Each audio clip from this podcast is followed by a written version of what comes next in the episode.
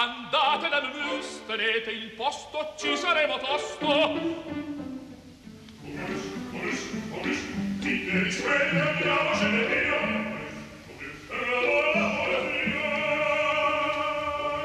Momus, il caffè dell'opera.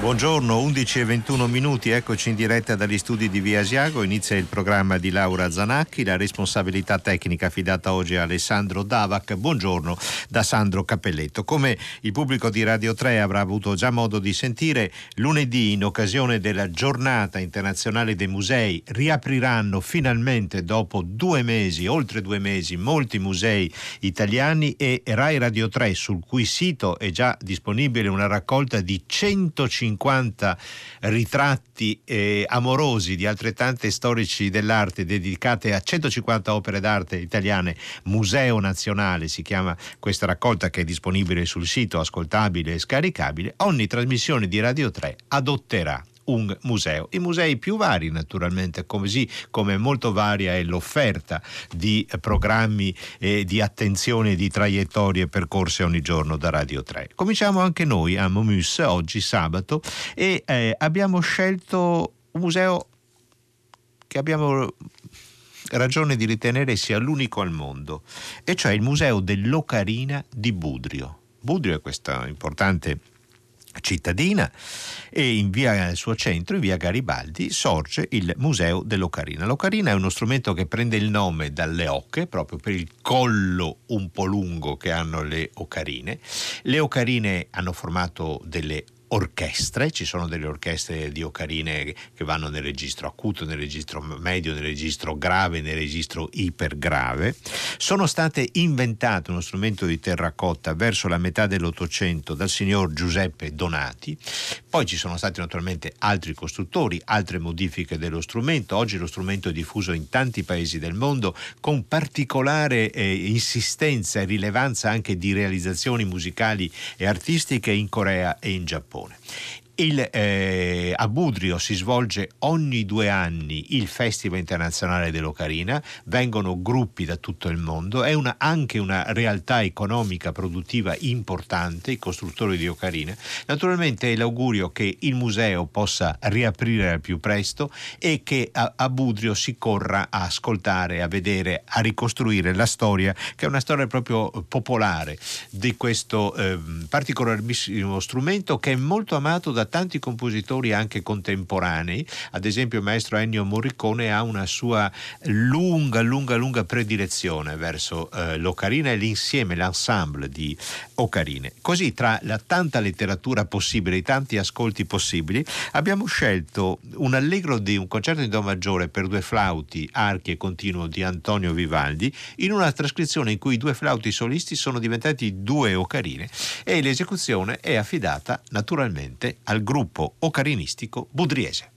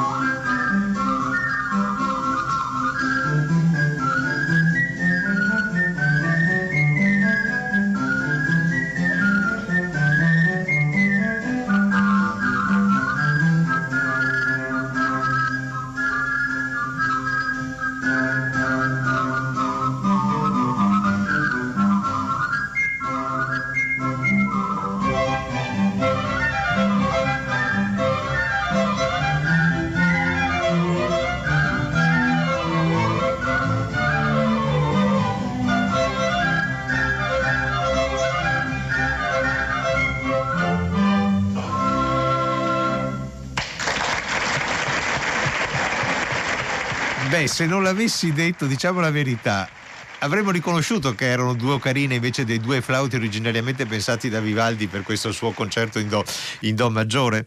Allora, il, eh, questa iniziativa di adottare un museo inizia Radio 3 oggi con Mumus, il primo museo adottato con grande affetto è il Museo dell'Ocarina di Budrio in via Garibaldi, museo intitolato a Franco Ferri, fondatore della scuola comunale di Ocarina, una bellissima, piccola ma importante realtà italiana. E veniamo al cuore del programma di oggi. Per la prima volta Momus si occupa di circo. E beh, abbiamo aspettato troppo e ci occupiamo oggi di circo, di circo contemporaneo, eh, di una bellissima realtà molto attiva in Italia, il circo Vertigo. Perché circo? Beh, eh, il circo è uno spettacolo di una complessità che ricorda l'opera. C'è la musica, ci sono le scene, ci sono le coreografie, ci sono i solisti e ci sono i momenti corali, e c'è la danza, naturalmente. E tutto questo fa del circo uno spettacolo tanto complesso e tanto più se parliamo di circo contemporaneo, cioè un circo che ha rinunciato alla presenza degli animali e che ha perseguito altri sentieri. Primo ascolto, perdonateci, è quasi scontato ed è la colonna sonora che nel 1954 Nino Rota compone per un capolavoro di Federico Fellini. Avete già capito, La strada.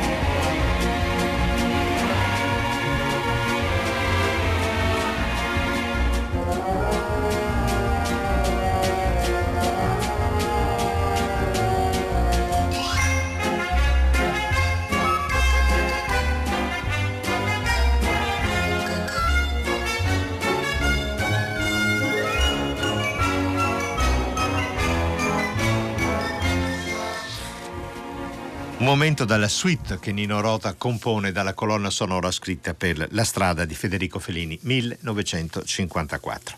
Noi siamo collegati con Paolo Stratta, buongiorno Stratta, fondatore e direttore della fondazione Circo Vertigo. Eh, Stratta, voi avete eh, alle, sto- alle spalle una storia lunga, quasi vent'anni, però io mi permetterei di partire dalle ultime notizie e sono notizie che guardano al futuro ed è così importante in questo periodo guardare avanti mentre tante attività, soprattutto soprattutto nel mondo dello spettacolo, sono obbligatoriamente e dolorosamente ferme. Mi riferisco all'iniziativa che assieme ad altre istituzioni torinesi voi avete promosso per ottenere da parte dell'UNESCO il riconoscimento del circo contemporaneo come patrimonio immateriale dell'umanità. Come è nato questo progetto, Stratta? Grazie per l'occasione, buongiorno Cappelletto, buongiorno a tutti. Eh, sì, la nostra storia è lunga e adesso in realtà guardiamo i prossimi 30 anni. Guardiamo a un'idea, guardiamo a un'idea, le idee sono nell'aria, noi siamo delle antenne e quindi l'idea di portare di questa candidatura UNESCO è per portare al riconoscimento su base internazionale di un'arte una pratica artistica, tecnica, valoriale, eh, quella del circo contemporaneo, che eh, in Italia è eh, praticata, diffusa, sostenuta da scuole, accademie, eh, stagioni, compagnie che lavorano ora nei teatri, ora nei tendoni, residenze artistiche e che vede in una comunità in Italia molto ampia che ha nell'alveo dell'Associazione Italiana del Circo Contemporaneo una larghissima base. Eh, la, l'idea e la volontà è quella di far riconoscere a tutto tondo un'arte che è certamente figlia eh, di un fenomeno nato più di 250 anni fa, quello del circo, e che vede adesso il proliferare, il manifestarsi di una nuova tradizione. Una nuova tradizione, sì, perché ormai il circo contemporaneo ha una sua, sia pure recente, tradizione. La vostra fondazione ha attività di spettacolo, promuove un festival sul filo del circo, del quale magari parleremo poi a fine, in conclusione del nostro programma eh, di oggi. È in una fase di espansione, ha creato una residenza artistica a Vicoforte, in provincia di Cuneo, ha creato il caffè Müller a eh, Torino, e lo definite un hub di creazioni e produzioni artistiche, mentre mantenete la storica sede del Parco Culturale Le Serre di Grugliasco. Ecco, in questo processo di riconoscimento tra attività di didattica, di formazione che voi fate ed è un importante settore del vostro lavoro, attività di spettacolo, attività di coordinamento internazionale con tante altre realtà che vi sono simili nel mondo, è stato importante avere un sostegno dalle istituzioni che si occupano di spettacolo, della vostra città, della vostra regione?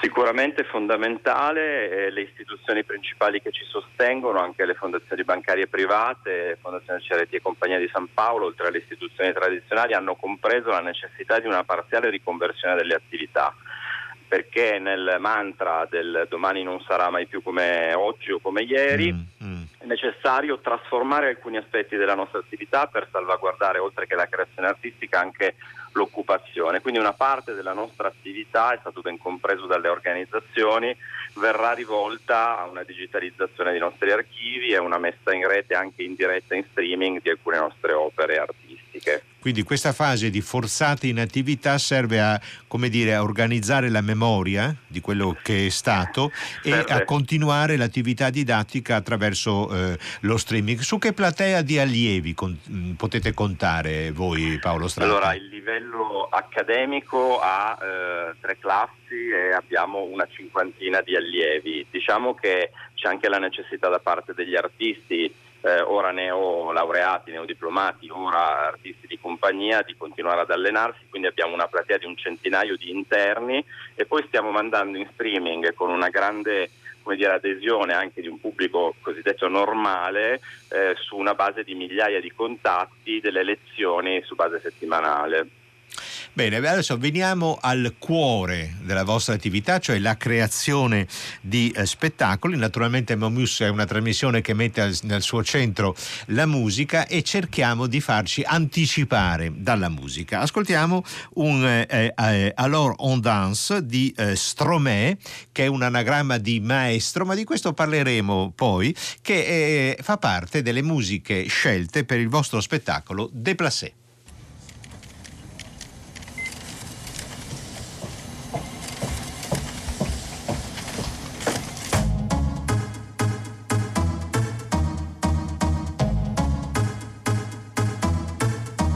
Alors on Alors Alors Qui dit études dit travail. Qui dit taf te dit les thunes. Qui dit argent dit dépenses. Qui dit crédit dit créance. Qui dit dette te dit huissier. Lui dit assis dans la merde. Qui dit amour dit les gosses. Dit toujours et dit divorce. Qui dit proche te dit deuil. Car les problèmes ne viennent pas seuls. Qui crise te dit monde Dit famine dit tiers-monde Et qui dit fatigue dit réveil Encore sur de la veille. Alors on sort pour oublier tous les problèmes. Alors on danse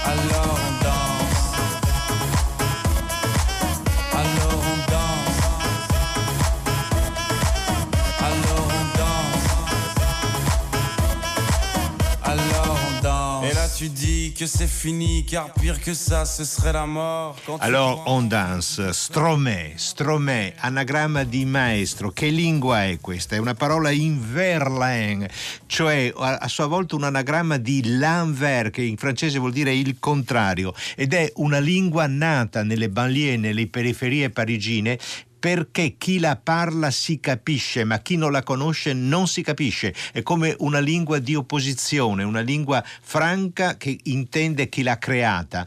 Ed è un fenomeno mh, dal punto di vista linguistico, culturale e anche politico molto interessante. E Stromè è uno, con questo suo Alors on dance, uno degli esponenti eh, musicali di questo nuovo lessico. Noi adesso sen- siamo collegati con Caterina, Caterina Mocchi Sismondi, buongiorno. Sì, buongiorno, buongiorno, a eh, tutti. Caterina, io ho scoperto preparando questa trasmissione, non lo sapevo, che il suo incontro con Paolo Stratta è diventato, è, stato, è nato come un incontro professionale, ma poi eh, anche le i, i vostri affetti si sono eh, uniti, al punto che siete diventati marito e moglie. Io non lo Sì, sì. sapevo, l'ho, l'ho- l'ho scoperto preparando questa, eh, questa, eh, trasmissione. Allora, ehm, che cosa contraddistingue, proprio dal punto di vista del pensiero creativo, il circo contemporaneo?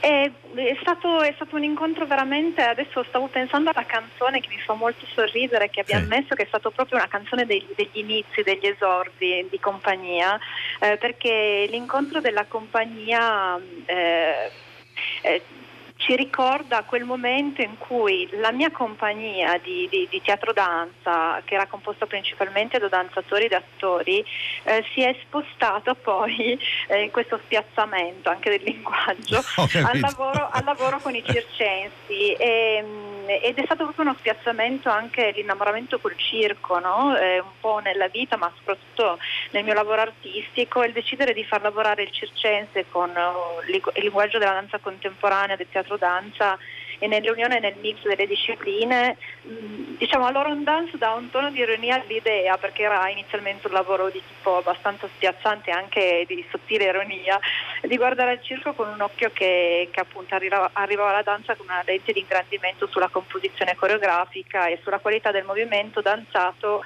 oltre che dell'attrezzo circense. In realtà lo spettacolo de Passé era nato con una tematica molto chiara e forte che poi ha se- mi ha sempre accompagnato, c'era nata con i danzatori ma poi ha sempre accompagnato il lavoro e non è stato casuale l'incontro anche col, col circense che era poi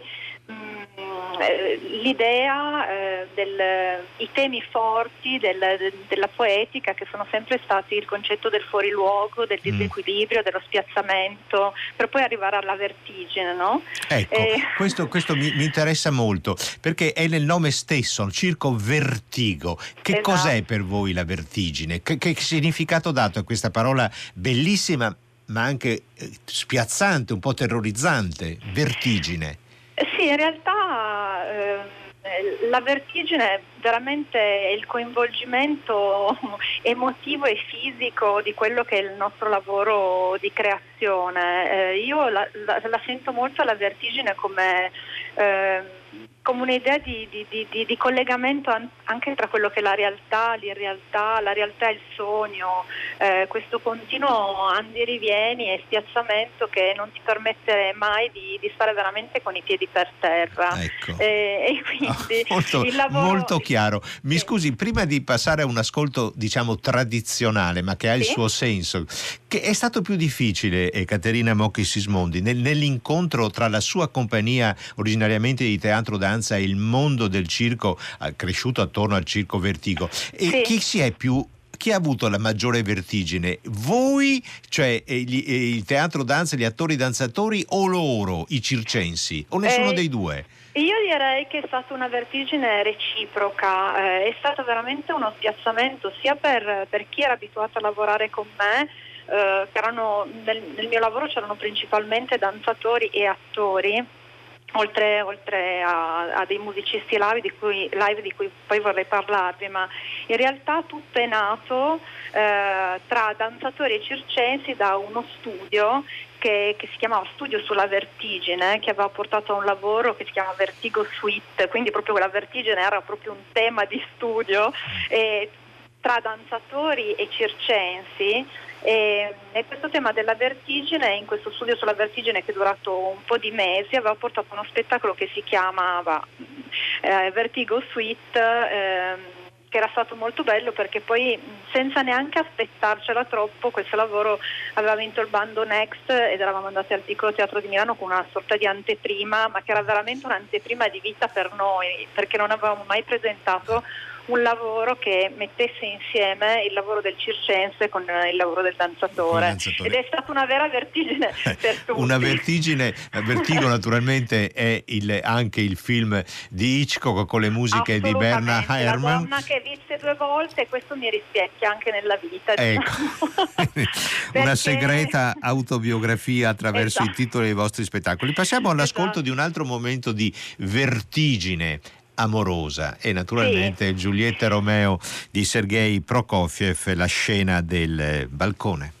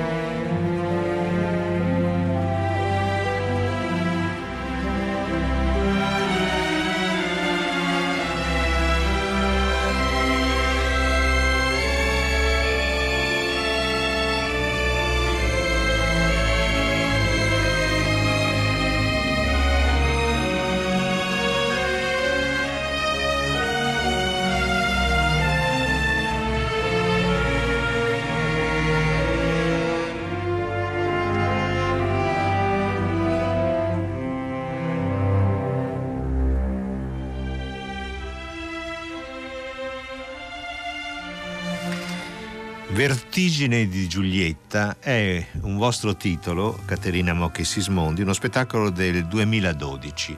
C'è la musica di Prokofiev, ma c'è anche una rielaborazione di una vostra abituale collaboratrice musicale, la compositrice Bea Zanin. Ecco, qual è il rapporto tra... Eh, che importanza ha il momento musicale nel, nella concezione dei vostri spettacoli? Sì, è una domanda molto importante eh, perché... Eh, volevo proprio fare, proprio, anche perché siamo in radio, una piccola parentesi su questo, dato ehm, che la compagnia davvero dà alla, alla, musica una grandissima importanza. Eh, nei nostri spettacoli mh, ha una grandissima importanza drammaturgica proprio sul suono e sulla manipolazione dei suoni e delle voci dei corpi dei performer, eh, la messa in ritmo e in musicalità dei movimenti e dei rumori della scena e dei corpi eh, sono proprio parti integranti del parti integranti della ricerca artistica, della ricerca sulla creazione, portano eh, in seno eh, il suono e la musicalità del, del contesto. Eh, la creazione della drammaturgia del, di quello che noi andiamo a portare poi con, con, i performer in spettacolo. Quindi è molto importante. Ho iniziato proprio all'inizio, ancora ai tempi dei Deplassé, ma anche subito dopo, ehm, avevo fatto, iniziato a fare degli esperimenti con un musicista eh, che si chiama Davide Tomat. Ehm, e, e, piazzavamo dei microfoni, dei microfoni che si chiamano anche eh, piezoelettrici che sì. proprio potevano, pot- probabilmente li conoscete, no? sì, eh, sì. e cercavamo di applicare questi microfoni o negli spazi in cui andavamo a, perform- a fare le performance eh, o ehm, anche sul, sugli oggetti e sui corpi. Eh, questi primissimi lavori ci avevano tra l'altro portato ad una collaborazione con MTV ehm, insieme all'artista Bruno Zamborlin che è ideatore del progetto Mogis che appunto lavora proprio su questi piezoelettronici, ha fatto proprio un progetto che si chiama Mogis che, che, che lavora su quello e poi anche con altri musicisti abbiamo ricercato sempre questa dimensione musicale di far emergere la musica da dentro, dal, dalla scena, dagli oggetti.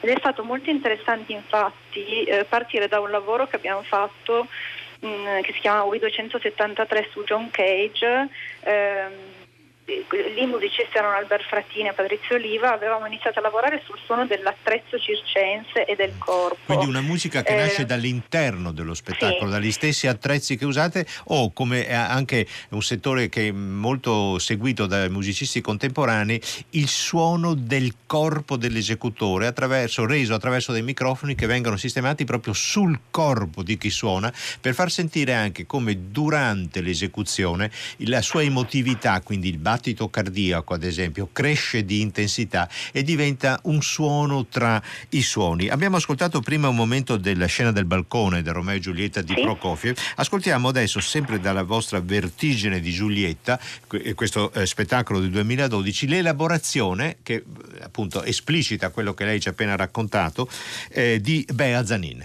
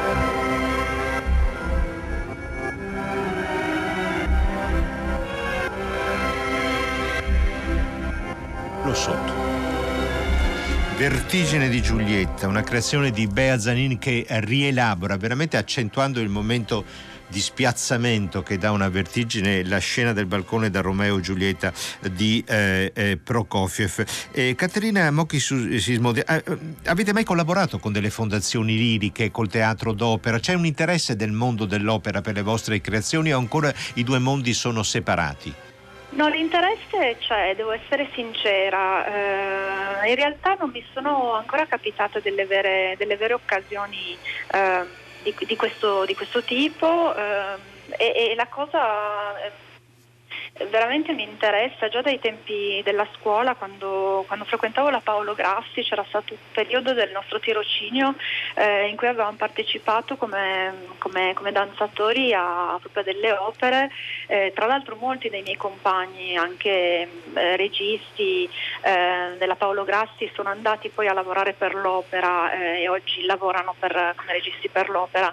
C'è sempre stato molto il collegamento già dai tempi del, dello studio eh, a questa dimensione musicale, di studio della musica e di collegamento a, a questo mondo. Eh, mi ricordo che avevamo fatto delle produzioni dell'Aslico di Milano e fatto, eravamo andati in molti teatri con, con, con queste loro, produzioni. Con loro. Sì. Sto pensando in questo momento, ascoltandola, a, a, al fatto che Federico Fellini, che tra i registi di cinema è quello che forse più ha amato la vita del circo, ha sempre rifiutato di firmare una regia d'opera, nonostante, come puoi immaginare, sia stato sollecitato molte volte. Immagino, siamo, sì. siamo in, in, conclusione del, della nostra conversazione, Caterina. Sì. Qual è il vo- vostro pubblico? Lo avete imparato a conoscere, a studiare, a catalogare in questi anni? Qual è il pubblico più attratto dai vostri spettacoli? Uh, io credo che il pubblico in questo momento stia iniziando a seguirci, uh, quindi so, credo che ci sia un folto pubblico che, che segue uh, sempre di più il, il circo contemporaneo, che inizia a capire che il circo contemporaneo credo che, ci, che, sia abbastanza in questo momento, se si può dire, di moda eh, e, e, infatti i festival di circo contemporaneo vengono, vengono seguiti, eh, ad esempio parlando poi del, del, Festival sul filo del circo di cui volevate parlare alla fine. Sì, ci, e ci siamo arrivati. Infatti. Esatto, eh, sono, sempre, sono, sempre, veramente pieni di, di, di, pubblico. In realtà il lavoro di ricerca invece, quello più sul contemporaneo di ricerca invece di commissione magari più sul teatro, sul teatro danza, sulla ricerca musicale. Eh, deve ancora un po' aprire ah, dei, canali, dei canali, soprattutto perché è una questione, io credo che sia una questione un po' identitaria la nostra, nel senso che eh, bisogna capire come nello spiazzamento di, di, tutte nostre, di, tutte le nostre, creazioni, bisogna capire in questo spiazzamento esattamente dove collocarci. Allora forse lì avremo anche il nostro pubblico che al momento è fluido. Molto bene, molto bene. Abbiamo accennato al Festival eh, sul filo del circo e vorrei chiedere a Paolo Strata, naturalmente quest'anno sembra eh, quasi purtroppo certo che debba essere rinviato il festival che era giunto alla sua diciottesima edizione. C'è una cosa che mi ha molto colpito, Stratta, della sua presentazione del festival, di- la diversità, l'autenticità, l'incontro con l'altro e con le fragilità che diventano forze trascinanti e positive, in un messaggio spettacolare, divertente, disincantato che non dimentica la necessità della mano tesa verso il compagno. Direi che mai come in questo periodo c'è bisogno di mani tese verso i compagni, gli amici, le tante realtà di, di, che vivono momenti di estrema difficoltà in questo periodo. Sembra, sembrano quasi profetiche queste sue righe. Che cosa intende con questa necessità della mano tesa?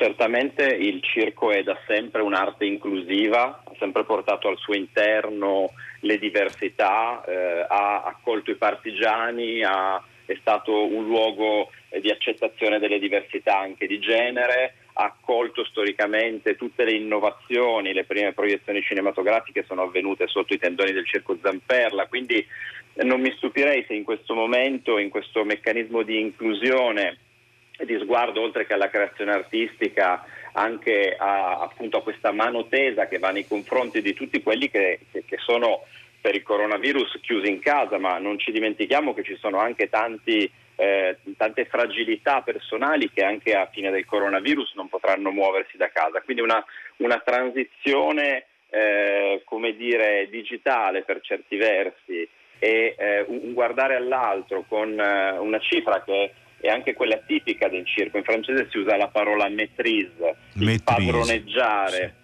ed è quello che ci porta anche alla vertigine, cioè arrivare a un culmine eh, avendo la, la, paura dell'altezza ma padroneggiando con i nostri saperi eh, eh, appunto la difficoltà, il momento difficile. Che immagine è... bellissima che ci ha regalato, eh, la vertigine dall'alte- dall'altezza ma padroneggiando, metrisa appunto la parola francese, padroneggiando quello che ci sta attorno, quello che ci sta sotto. Scusi, l'ho interrotta ma era un'immagine che volevo fermare perché è molto forte, molto bello, prego. Grazie Cappelletto. E dicevo che quindi il, il, il, circo è necessario in questo momento, il circo è un'arte che può insegnare a tanti ambiti della società perché è storicamente abituato ad affrontare le avversità, eh, nella storicità la vita nomade, le difficoltà dello spostarsi costantemente, di cambiare contesto, di doversi adattare, da noi c'è molto da imparare e noi credo che come circo contemporaneo abbiamo preso il testimone di quella forza, soprattutto iniziale degli albori dell'origine del circo, in questa tenacia forza di non arrendersi mai e di essere portatore di un messaggio che rende possibile l'impossibile. Ma grazie mille, Estratta, di questa sua iniezione fortissima di fiducia proprio verso il, il, sia la vostra tradizione, la vostra storia, sia la, la vostra necessità della società eh, contemporanea. Con l'augurio che possiate riaprire presto, prestissimo e recuperare in qualche modo sul filo del circo il vostro festival. Ringrazio Paolo Stratta e Caterina Mocchi eh, Sismondi, le anime della Fondazione Circo Vertigo che eh, hanno caratterizzato con la loro presenza questa puntata di Momus e naturalmente ci congediamo. Siamo partiti da Nino Rota, ritorniamo a Nino Rota con la musica per otto e mezzo.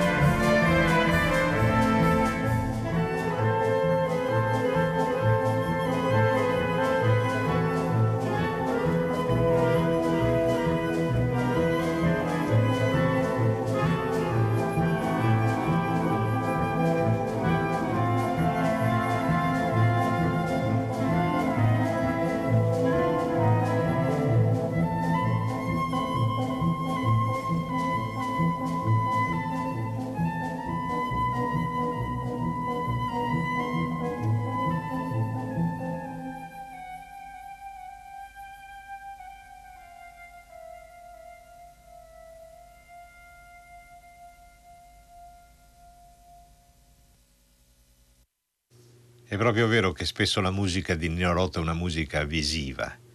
Sembra di vederli avvicinarsi, sostare al centro della scena e poi piano piano allontanarsi. Era un momento dalla colonna sonora scritta da uh, Nino Rota per otto e mezzo di Federico Fellini. Con questo ascolto abbiamo terminato la puntata di Momus dedicata al circo contemporaneo, in particolare alla Fondazione Circo Vertigo. Sono arrivati al numero della comunità d'ascolto di eh, Radio 3, il 335 5634 296, diversi messaggi, ne leggo alcuni molto affettuosi verso l'Ocarina, perché abbiamo dedicato, abbiamo adottato il Museo dell'Ocarina di Budrio Studio oggi, dando via a questo eh, progetto di Radio 3 ogni trasmissione, eh, in particolare lunedì, ma domani lo farà anche Zazà, eh, adotta un museo, un museo che può essere italiano, un museo internazionale, nella giornata internazionale dei musei e quando finalmente lunedì alcuni musei italiani dopo oltre due mesi riapriranno. A parte che un ascoltatore ci chiede ma dov'è Budrio? Ma come dov'è Budrio? Fa parte della città metropolitana di Bologna, quindi è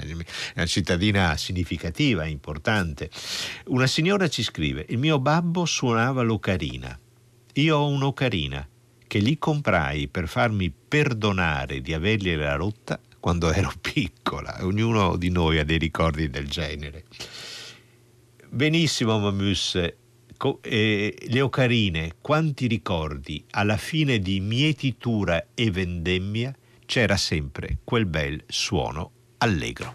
Bene, allora eh, abbiamo fatto tardi, Momus finisce, niente paura, ci accomodiamo di là, in sala da concerto.